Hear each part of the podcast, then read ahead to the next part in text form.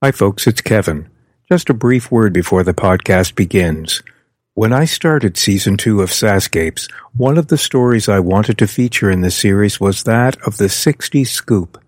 Now, if you aren't aware of this rather dark time in Canadian history and culture, I hope by the end of these four episodes you will be. From the early 1960s through the late 1980s, there was a mass removal of Aboriginal children from their families into the child welfare system, and in most cases without the consent of their families or bands. Now, an estimated 20,000 kids were scooped up, hence the name 60 Scoop. Episode 57 launched this series, and this is the continuation of my conversations that I had with four individuals who were taken from their families as children. Yes, they are sad stories, but they are also stories of strength, courage, cultural pride, and forgiveness. I feel very honored to have had the opportunity to sit and listen to these stories, and I believe we have much to learn from them. Joining me for this episode is Carol Daniels. You're listening to SaskScapes, a podcast featuring the stories of arts, culture, and heritage in Saskatchewan.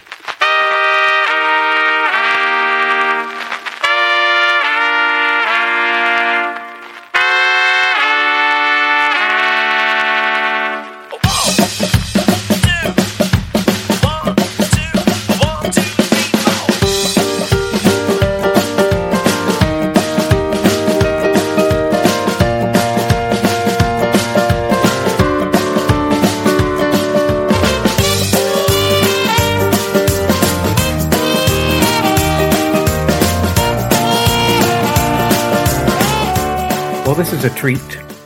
I'm sitting here in Saskatoon in my very own living room with my pal, Carol Daniels. Hey, Carol. Hello.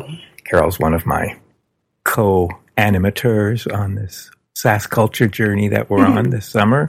How is that for you? you having fun? Oh, I'm having a great time. We were out in uh, Kamsack the other day, and it was brilliant planning because the people who brought me in, they they had these little school age children. We were doing our ladybug project, right? Yes. Because ladybugs are magic, I think. And we went over to the seniors' care home, and then we were dancing and doing some singing, and they were painting their bugs, and and these beautiful seniors who they were quite elderly, um, and a lot of them were in wheelchairs, so you know their mobility is limited. And they seemed kind of sad or tired when we came in, but this energy from the kids, oh my God, they were clapping and, you know, basically joining in and there were smiles everywhere and it was just pure joy. So those moments Mhm. are keeping me going, doesn't matter how busy it gets. Mhm. Oh, just beautiful. Yeah. So I'm having fun. Good. Always fun to hear how you're doing. I wish that the thing we're going to talk about now was fun, but um, it's an important story and a continuation of stories that I have been listening to and sharing with the audience. And you are also part of this dreadful time in Canadian history called the 60s Scoop. So let's start early on. Tell me where you were born.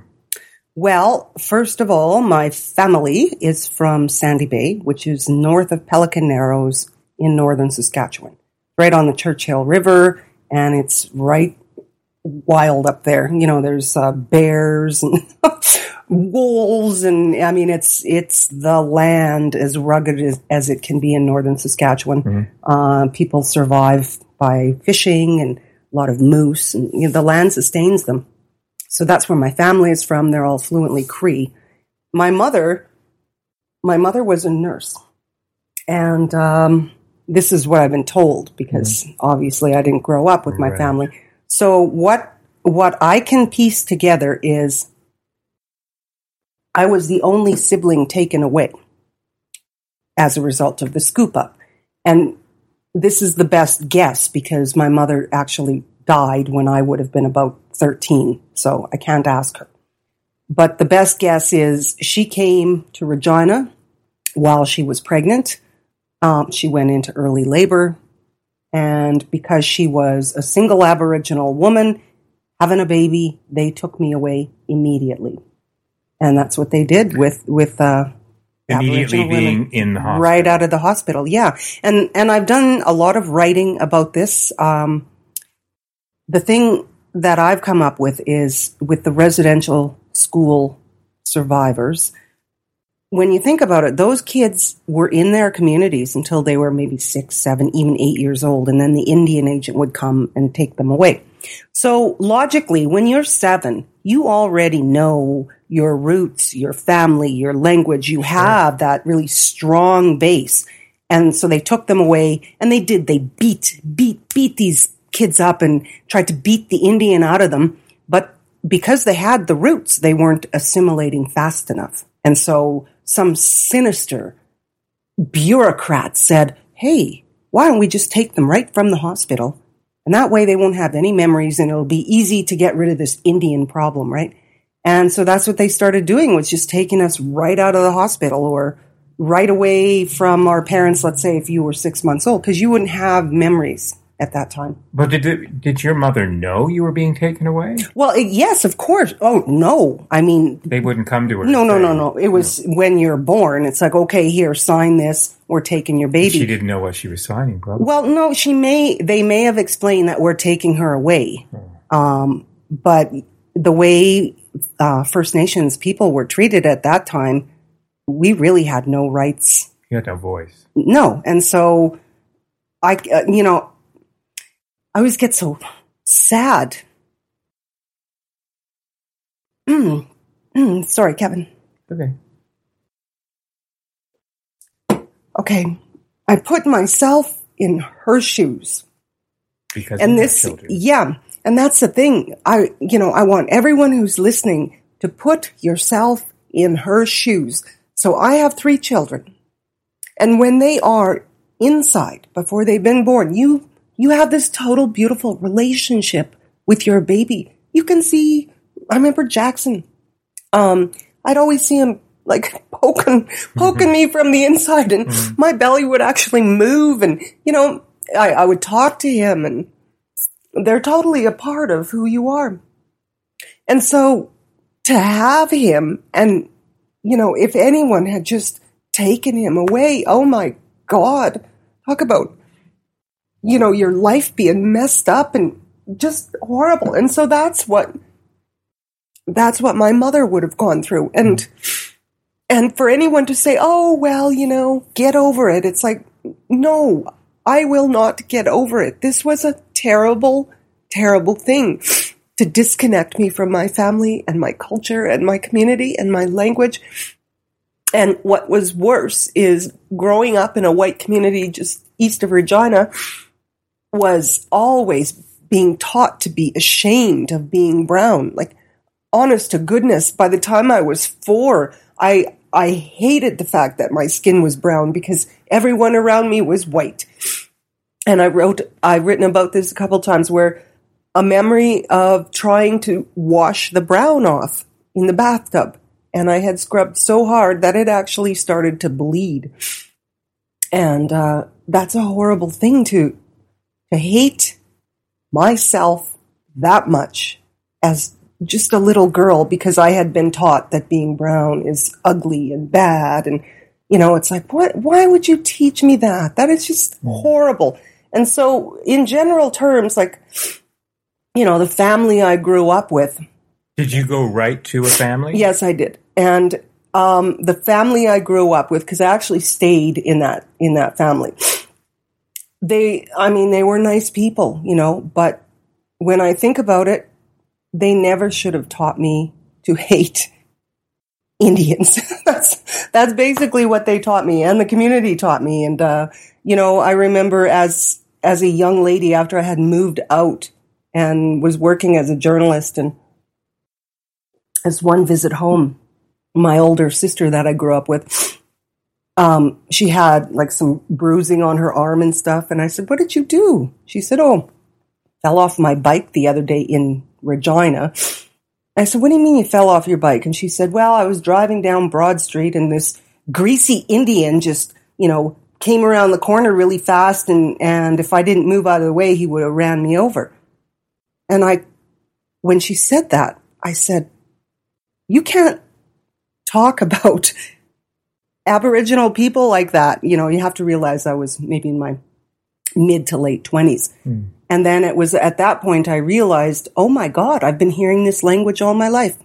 I have ingested all of this hatred for First Nations people all of my life, hearing that they're lazy and dirty and stupid and all that other stuff that all those people in my community called Indians. And they looked at me the same way, but you know, I was okay, I suppose, because you know, I was I was living in a with a nice family and we went to church and all. So I was sort of acceptable, but I was never really accepted mm-hmm. in that community or in that family, really. Mm. So anyway, those are my roots. Do you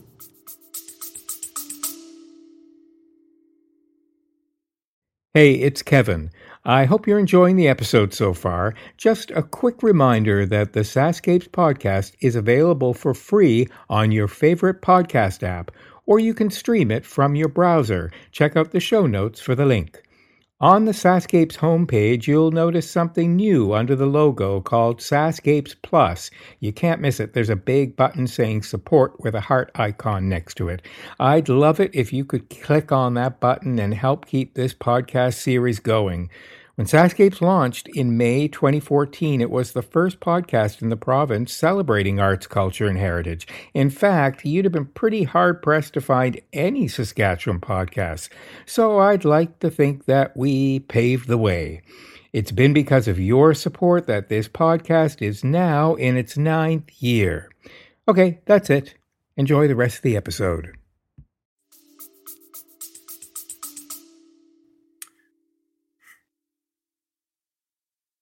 How do you feel now about your adoptive family? You know, it's interesting because um, I've been doing a lot of reading about other children who were taken away in the 60s, scoop up as well. And so many of them don't talk to those families anymore. And I, I used to think, oh, how can you do that? But I don't either. I no longer speak with that family. Mm-hmm. And the reason was exactly what I was talking about. Um, when I started to learn more about who I am, and there are so many beautiful things within our culture. And one of the main things, and I brought it, was my drum. Like mm-hmm. the very first time, very first time I heard a drum, I lived in Calgary. I was working at CBC News World. And uh, this one woman at the station said, Oh, are you going out to the Tsuut'ina powwow? And I thought, why would I want to go out to that? Like a whole bunch of Indians around. Oh, God, you know, because I'd been taught to hate who I was and anyone else who was brown. And then I saw uh, the Calgary Herald had done a, a beautiful uh, sort of a feature, you know, several stories about about the powwow and stuff like that. So I was reading about it in the newspaper, and the reserve is not far from the city. So I thought, you know what?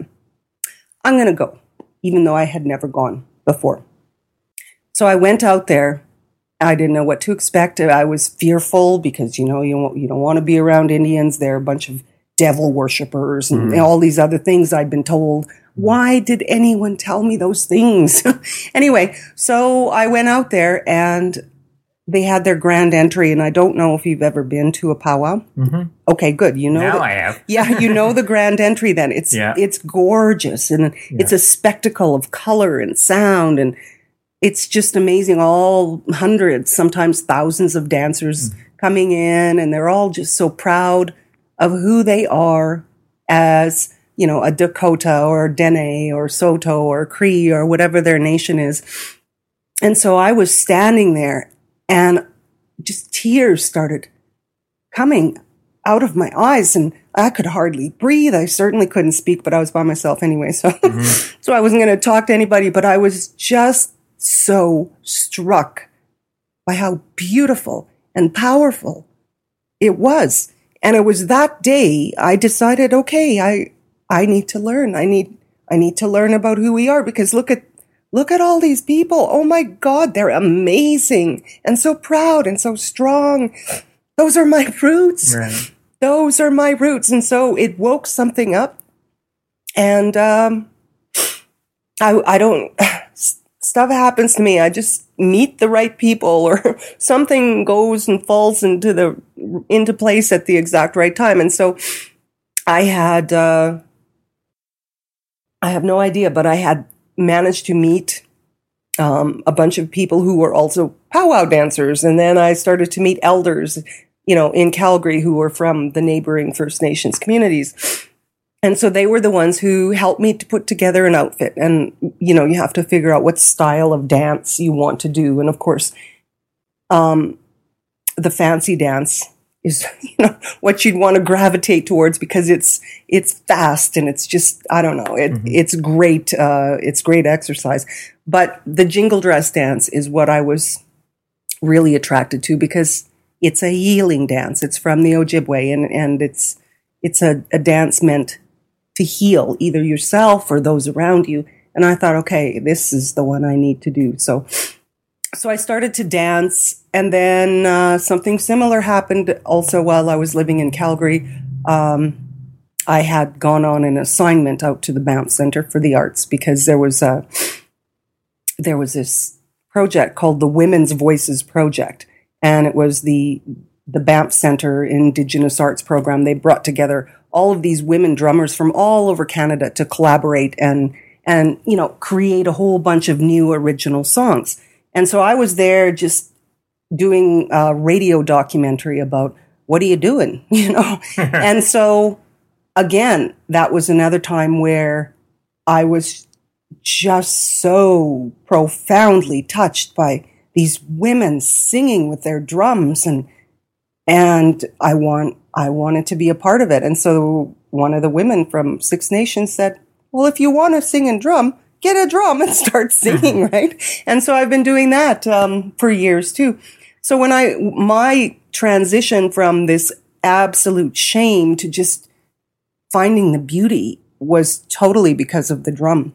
And so not speaking to the family that brought me up, it also it also has to do with the drum. Um, I found that the more I walked towards my culture and, and learned and got to know people and started getting involved in powwow or doing beadwork or just expressing myself that way and being proud of who I am as a Cree, um, I found every time I went a little further towards my culture, I would go a few steps away from that family that raised me because they were so ashamed.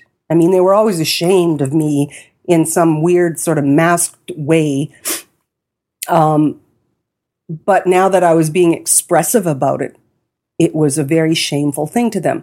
And I remember this one time we had, uh, it was Mother's Day. And so me and my children, and then this um, other family of cousins, we decided to uh, have a surprise Mother's Day brunch, right? And so that's what we did. We organized it and, and then, you know, brought our moms together and, and all of the kids and grandkids and all that were there. And, and uh, I thought, you know what? I'm going to sing with my drum while I'm here because no one in my family had ever heard me sing with my drum. So you've heard me and yeah. I, I love to do it. Mm-hmm. It makes me happy. Mm-hmm. It makes a lot of people happy. So I was singing with my drum, and all my cousins are looking at me going, Oh my God, she's really good, right? We didn't know you could sing. And while I was singing, the woman who I used to call my mom was sitting there looking like shocked that I would be up there. Why are you doing this? Right. And then she actually covered her ears while I was singing and drumming. And that hurt mm. my feelings like you can't imagine. Mm-hmm. I mean, in the Catholic Church for years and years and years, those women would sing at the top of their lungs off key like every mm-hmm. Sunday. And she never put her hands to her ears. But there's me singing beautifully with my drum, and she has to cover her ears, you know? So th- those types of things kept happening. But the real reason I no longer speak to them is because I I met my husband when I was 48. I'd never been married before because I was waiting, waiting for the right man to show up, and it took a long time, but I was waiting.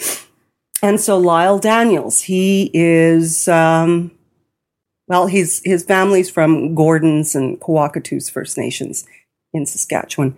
And he's very, very proudly Cree and involved in the community and the culture and practicing traditions. And he, I, I don't think you've ever met him. Mm-mm. He looks I've seen the picture. yeah, he he's got that look. Like if he if he you took him back in history, he'd have a look of those old chiefs. You know that they he mm-hmm. he looks like a a Cree, right? I think he's just so handsome and beautiful. But anyway, that's you can tell when you look at him that that man is a Cree, right? He's just got all those features. And um, anyway, when I married him, everybody who I had grown up with was just so ashamed that I was going to have a traditional Aboriginal ceremony um, that nobody showed up for my wedding. My mom didn't come to my wedding because there were too many Indians there. And it's like, you know what? I got to cut you guys loose. You know, I, I read a lot about removing toxic people from your mm-hmm. life. And it's like, sadly, they were those people. What about your adoptive father? Oh, well, see, all this stuff, this drift apart, didn't happen as pronounced as it has been in the last few years. It didn't happen until after my dad died. Your adoptive My father. adopted dad, yeah, because I honestly believe that the family probably wouldn't even have adopted me if it wasn't for my dad. I think my dad, I think my dad's the only one who actually really accepted me. You know, like I, I remember um, the brothers and sisters I grew up with, and little girl, um, and I'd be called an ugly squaw, and they're like these are my brothers and sisters, and picking fights with me and all this stuff. And my dad was always the only one to step in and be the peacemaker. You know, my dad was the only one who never called me down. I never heard him say anything bad about, you know, First Nations people or anything. It was always everyone else in the family. And so it was that woman, right?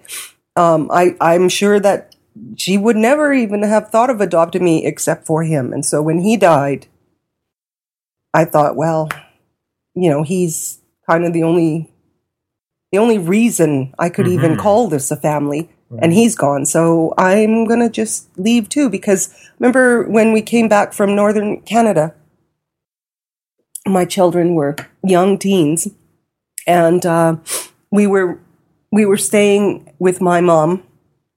My dad was already gone because I was trying to figure out what I'm going to do because I had left a very stable job in the media in northern Canada and I just moved back one day and I said I got to move home. Like I am not happy here.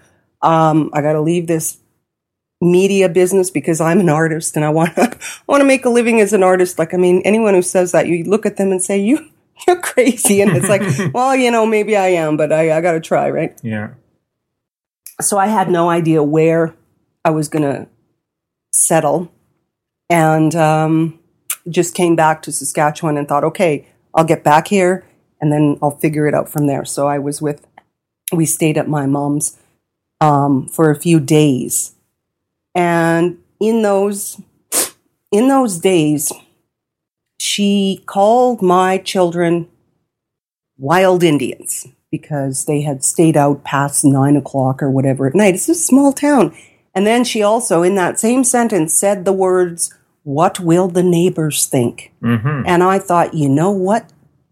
That's exactly how you raised me. What will the neighbors think? And I just thought, you know, if if in any insidious way you're thinking that it's okay for you to teach the same shame Mm-hmm. to my kids, forget it. You know. Um, so anyway, yeah, just How do you put yourself in that environment, knowing what you're up against, without lashing out, without getting angry, and putting her in her place? well, I I can't do that Okay. because that is hateful. And I cannot be a part of that. So rather than say what I really want to say, I'm just not talking to you at all Mm. ever again, Mhm. you know? And, um, yeah, because they're like, what's the point of being hateful and hurtful because I've been hurt, you know? Um, There's a sense of No. revenge. Or Oh God, no! What's the point? There's no point, right? So what I what I will do, I was you know I was taught some good things growing up there. I was taught good manners. My dad was he had an amazing work ethic, and so I got that from him.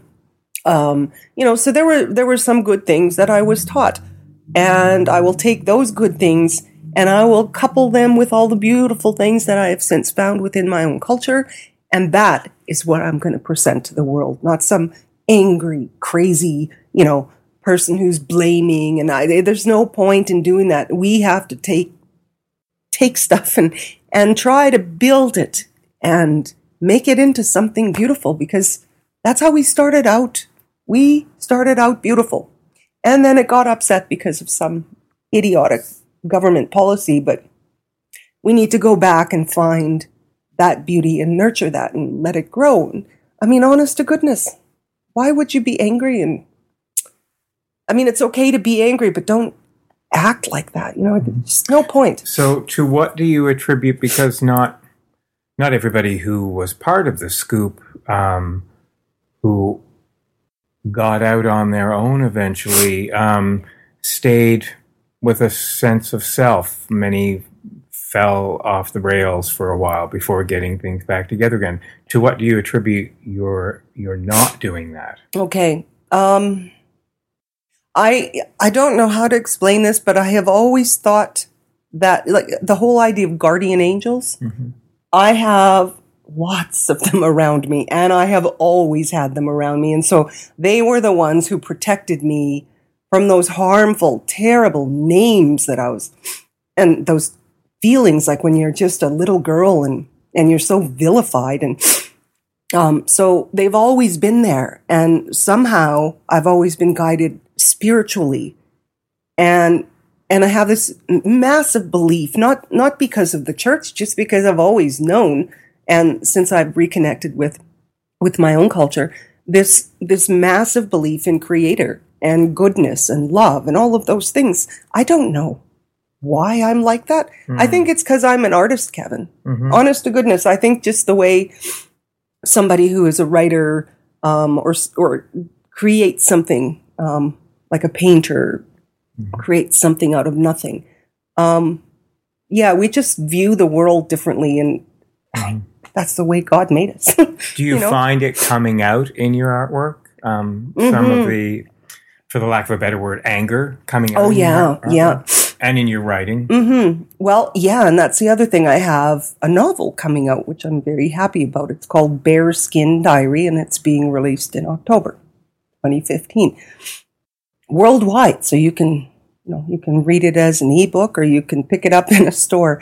And it's the underlying story is about the scoop up and all of the. It's it's fiction, right?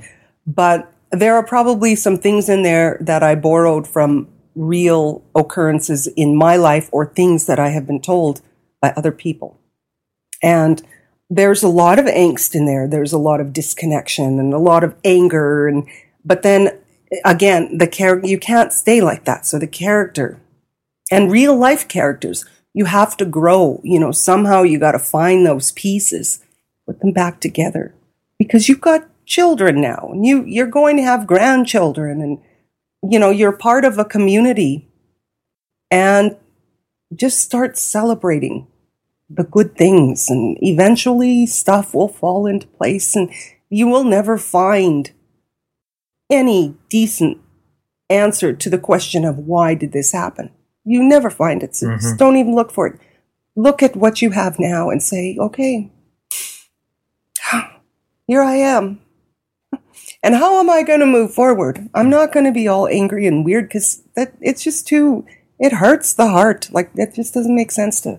and to you're not spending your life waiting for um, A political apology? Well, I guess that's going to be happening in Mhm. Saskatchewan, supposedly. Mhm. Um, will it make a difference to you? It probably will. It probably will because I remember I was actually working at the CBC up north when the uh, federal government made that formal apology to residential school kids. Mm-hmm. And there were some people who I worked with who had gone to residential school. And when he made the apology, they just started to cry. Hmm. And I know why they did. It's because they went back Mm-hmm. to the time when they were beaten or whatever had Mhm. happened to them in residential school. And so for them, it, it was meaningful that somebody said it shouldn't have happened, Mhm. right? And so, yeah, it probably will have some type of meaning for me.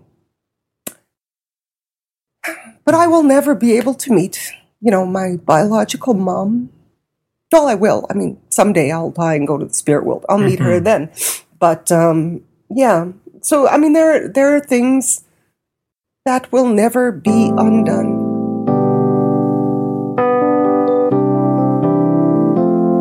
I hope you're enjoying this episode.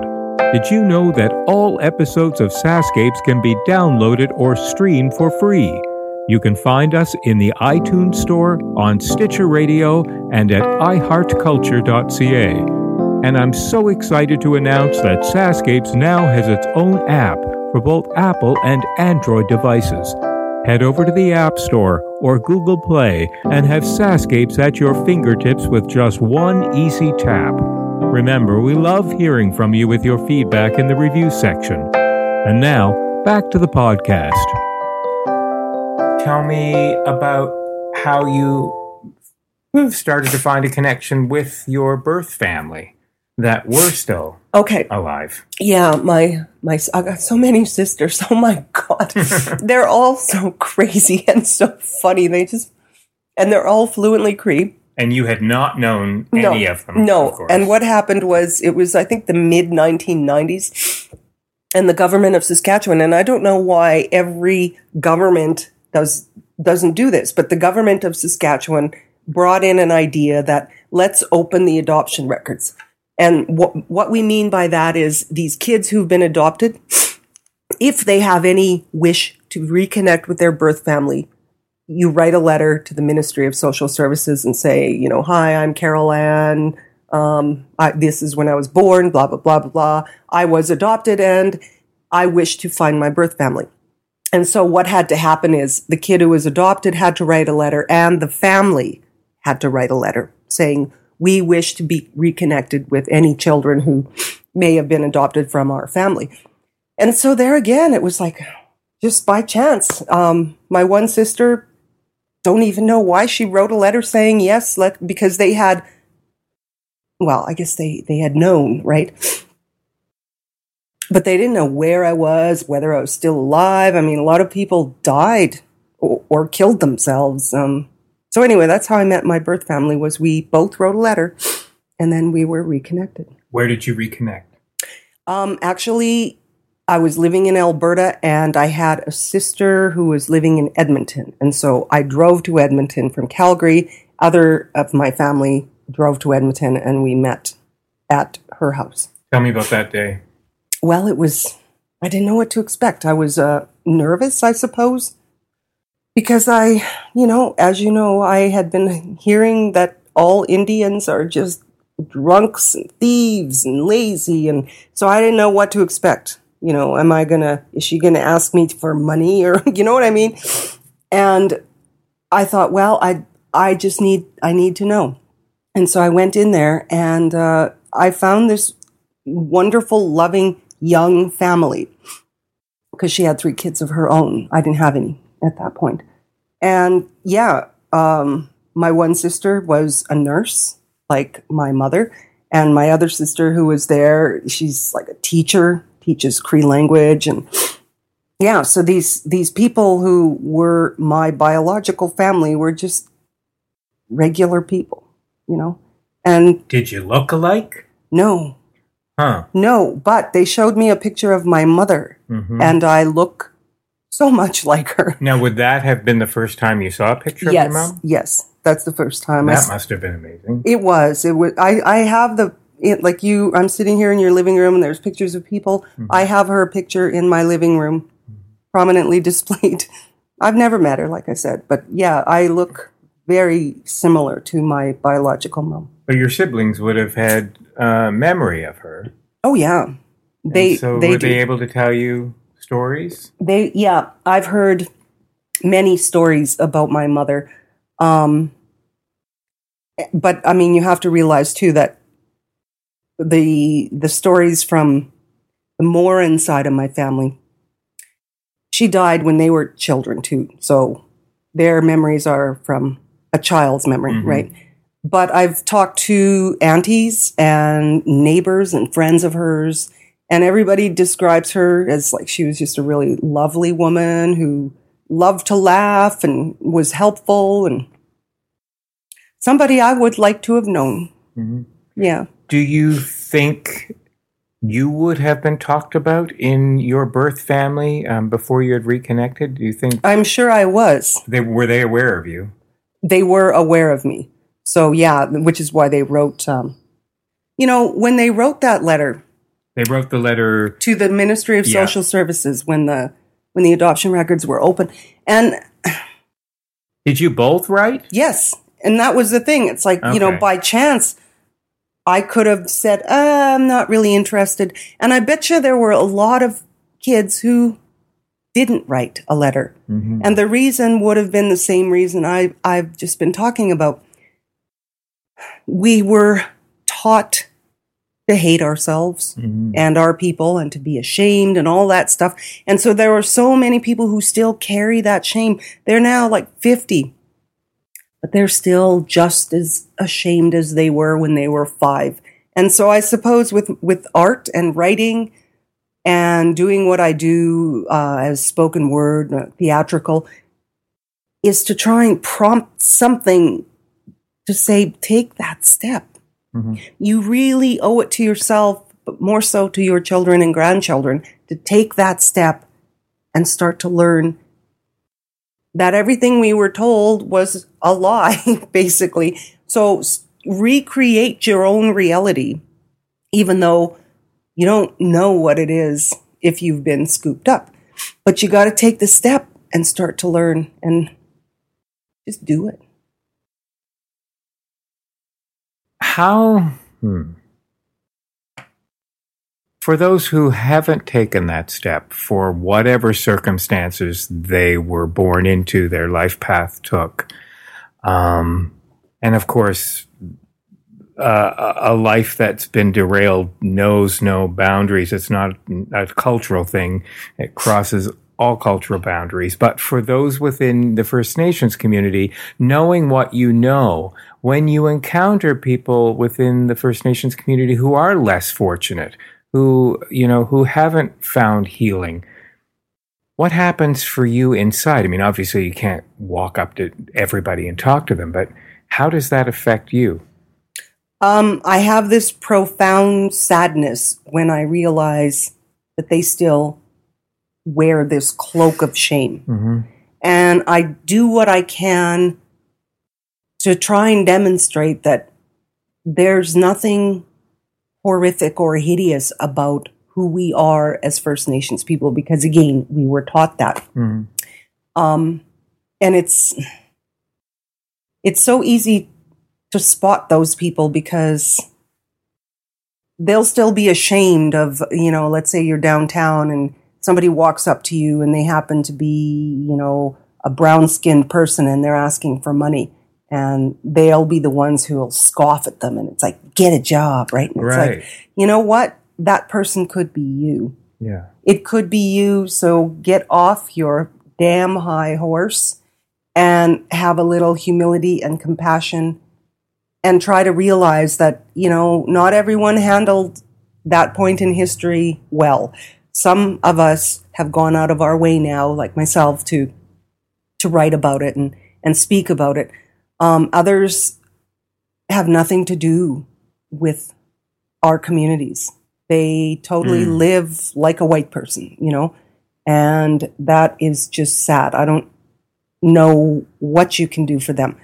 And then the other person will be someone who is just so broken down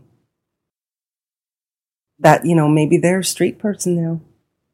But I don't know. It's Why do we take that as the stereotype? why do we take it as the stereotype? I don't know. What- You know, I remember when I first met you, you said something that you probably weren't even aware that you said.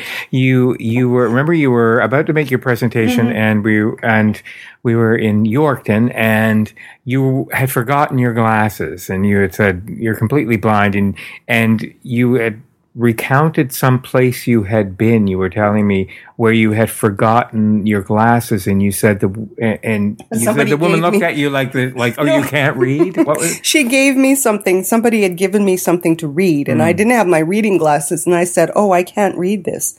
And she automatically assumed that I was illiterate because I'm an Indian. You know, I can't read because, and it's like, yeah, no, I I get those.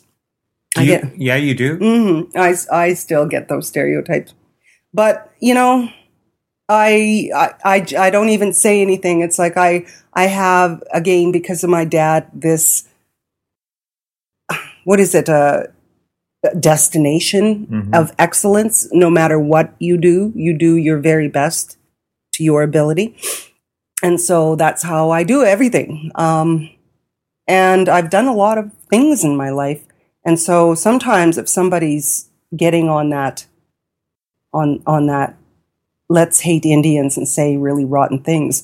Um, I have a lot of things to throw at them, not in a mean way, Mhm. but you know, personally, I've done a lot of things in my life, and I've accomplished a lot. A lot. Um, actually, went to law school. It was really bizarre. Did you? I did. I have gone to law school. I don't have my degree, but one one day I decided, oh, I think I'll go to law school, you know? And so I, I went and wrote my LSAT and I did really well. I was within the top 10 percentile for marks, obviously got accepted and went and studied. And, uh, and actually, I was the first Indigenous woman to be appointed as a member of the bench for the Law Society of Manitoba when I when I worked at APTN. Yeah, I mean, I've I've done that. Um, I I spent more than thirty years uh, with a career in media, working all across Canada with CBC, APTN, CTV, different radio stations. I'm now a published author. Um, yeah, so I've done a lot of stuff, and and and I know a lot of really wonderful people who are so traditional and spiritual in our own First Nations uh, community that I'm able to sort of derail any any type of hatred or stereotype you're going to throw at me. But I don't do it in a mean way because again, there's no point. Mhm. It's uh, you know somebody says something or does something, and it's like you know what. Here's another demonstration of how wonderful we are, and and then I'll tell them a story about somebody who's done something amazing. And one of the most amazing people in my life has been Lyle's mom, who sadly passed away this this spring.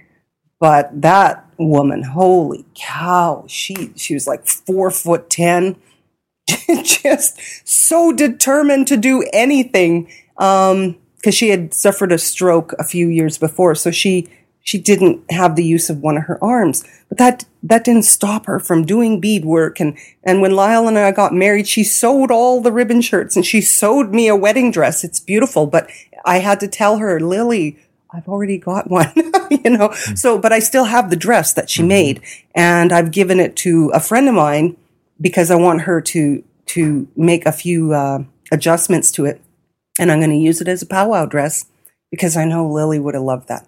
So, yeah, um, the the stereotype again, it's like you know, if somebody is going to do that, what they're doing is throwing hate at you, trying to make you ashamed. I'm tired Mm-hmm. of you trying to make me ashamed. But I'm not going to throw hate back at you. I am going to throw love and light back at you. So you're ashamed of being so small minded and being, you know, so hateful towards a whole group of people who you don't even know what we've gone through. I mean, again, when when we started this conversation, it's like if if you can imagine your child being born and somebody taking that baby away immediately upon birth, and you're never going to see them again. I want you to imagine what that would do to you. And that's what we went through. So How often do you get together with your birth family now? I get, well, as often as possible. Like, I, I probably see people in my biological family, I don't know, every couple of months. They, they still, everyone's up north, right? How many siblings? Ultimately, a whack of cousins. I know. Yeah. okay. It's a, it's a confusing thing. So I have six, I have like 10 Uh-huh. brothers and sisters, mostly sisters. I'm a middle child. so, Right. anyway, yeah. Okay. There you go. My oldest sister is one of the most amazing people I've ever met. She works with Northlands College. She's a former teacher as well. And uh, yeah, oh my God, that woman, she's just, uh, she has so much grace and patience. And, you know, like I would have totally loved to have grown up with her. Maybe you'll meet her someday, Kevin. She's like one of those people you were talking about where, where you meet them and you just love them right away because they exude that beauty from inside and it's kindness and you know so that's that's my family and they eat neck bones you know They what? they they they fight over neck bones right like a like like from a moose Oh, from a moose. Yeah, yeah. Uh-huh. There's a whole bunch of like really succulent meat and cartilage that, uh, and you know, a moose's neck is pretty big, right? And so every time somebody gets a moose, they fight over who's going to get the neck bones. It's really funny. That's so, funny. My mother does that with pork chop bones. Oh, we just pile them up on a plate and she gnaws away. Yeah, here you go. yeah, so they do stuff like that, and uh, they it's just it's nice and and oh yeah. So this is the other thing in my novel, and and other things I've done. There's some Cree language, and so it was my oldest sister Janice and my other sister Brenda.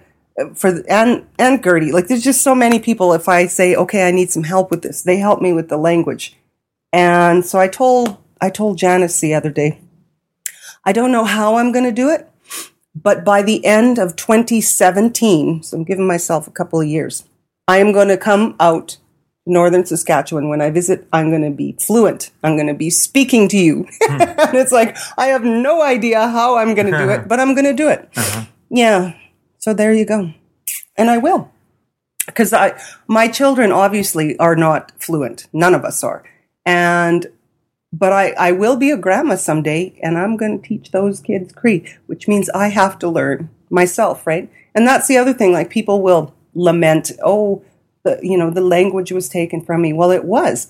So go learn. You know what I mean? Like go learn. If you mm-hmm. if you want that, if you you want to reclaim those parts of yourself, then just go and learn and reclaim them and stop asking for permission to be beautiful because you are, you know. So just go find those pieces and reconnect them. You- You're going to be okay.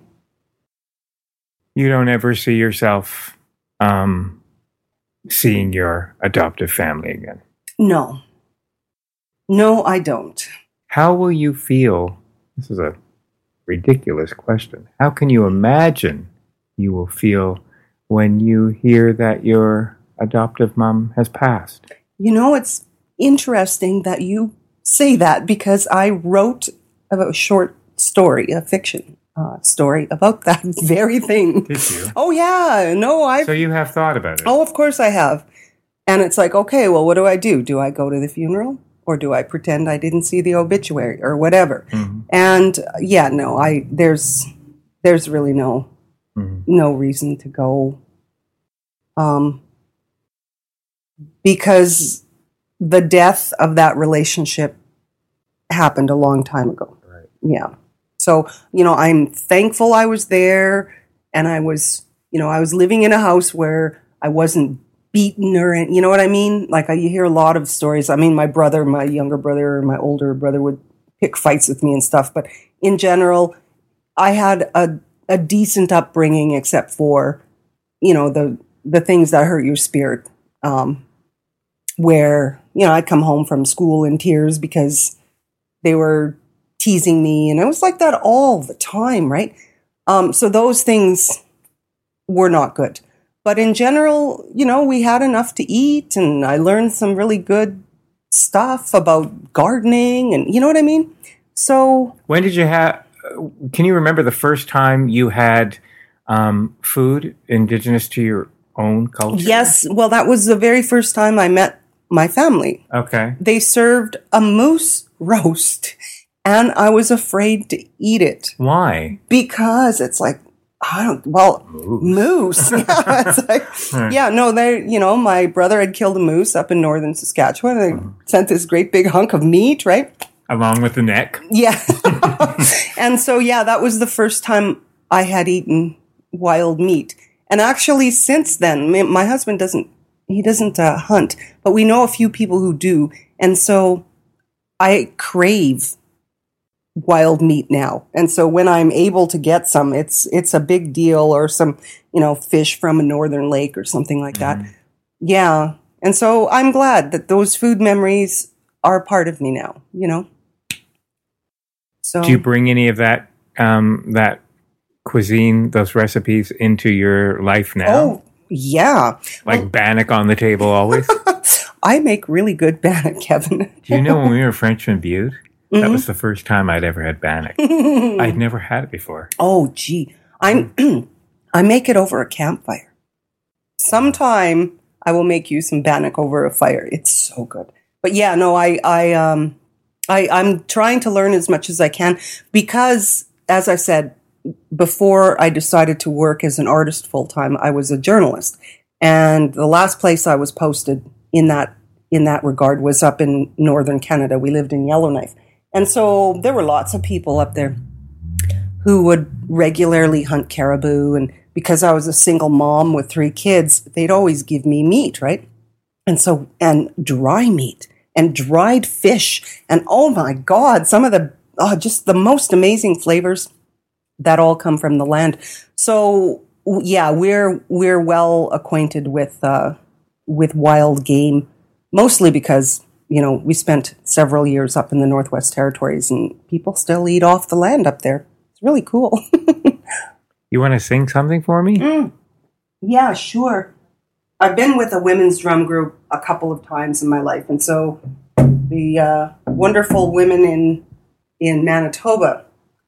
This is a song from uh, from that point of time in time, and it's a Saulteaux song. It's a healing song, basically saying, you know, to your your grandmother and your grandfather and the spirits that surround you, you know, just thanking them for for guiding you. That's basically what it is. So it's. Uh,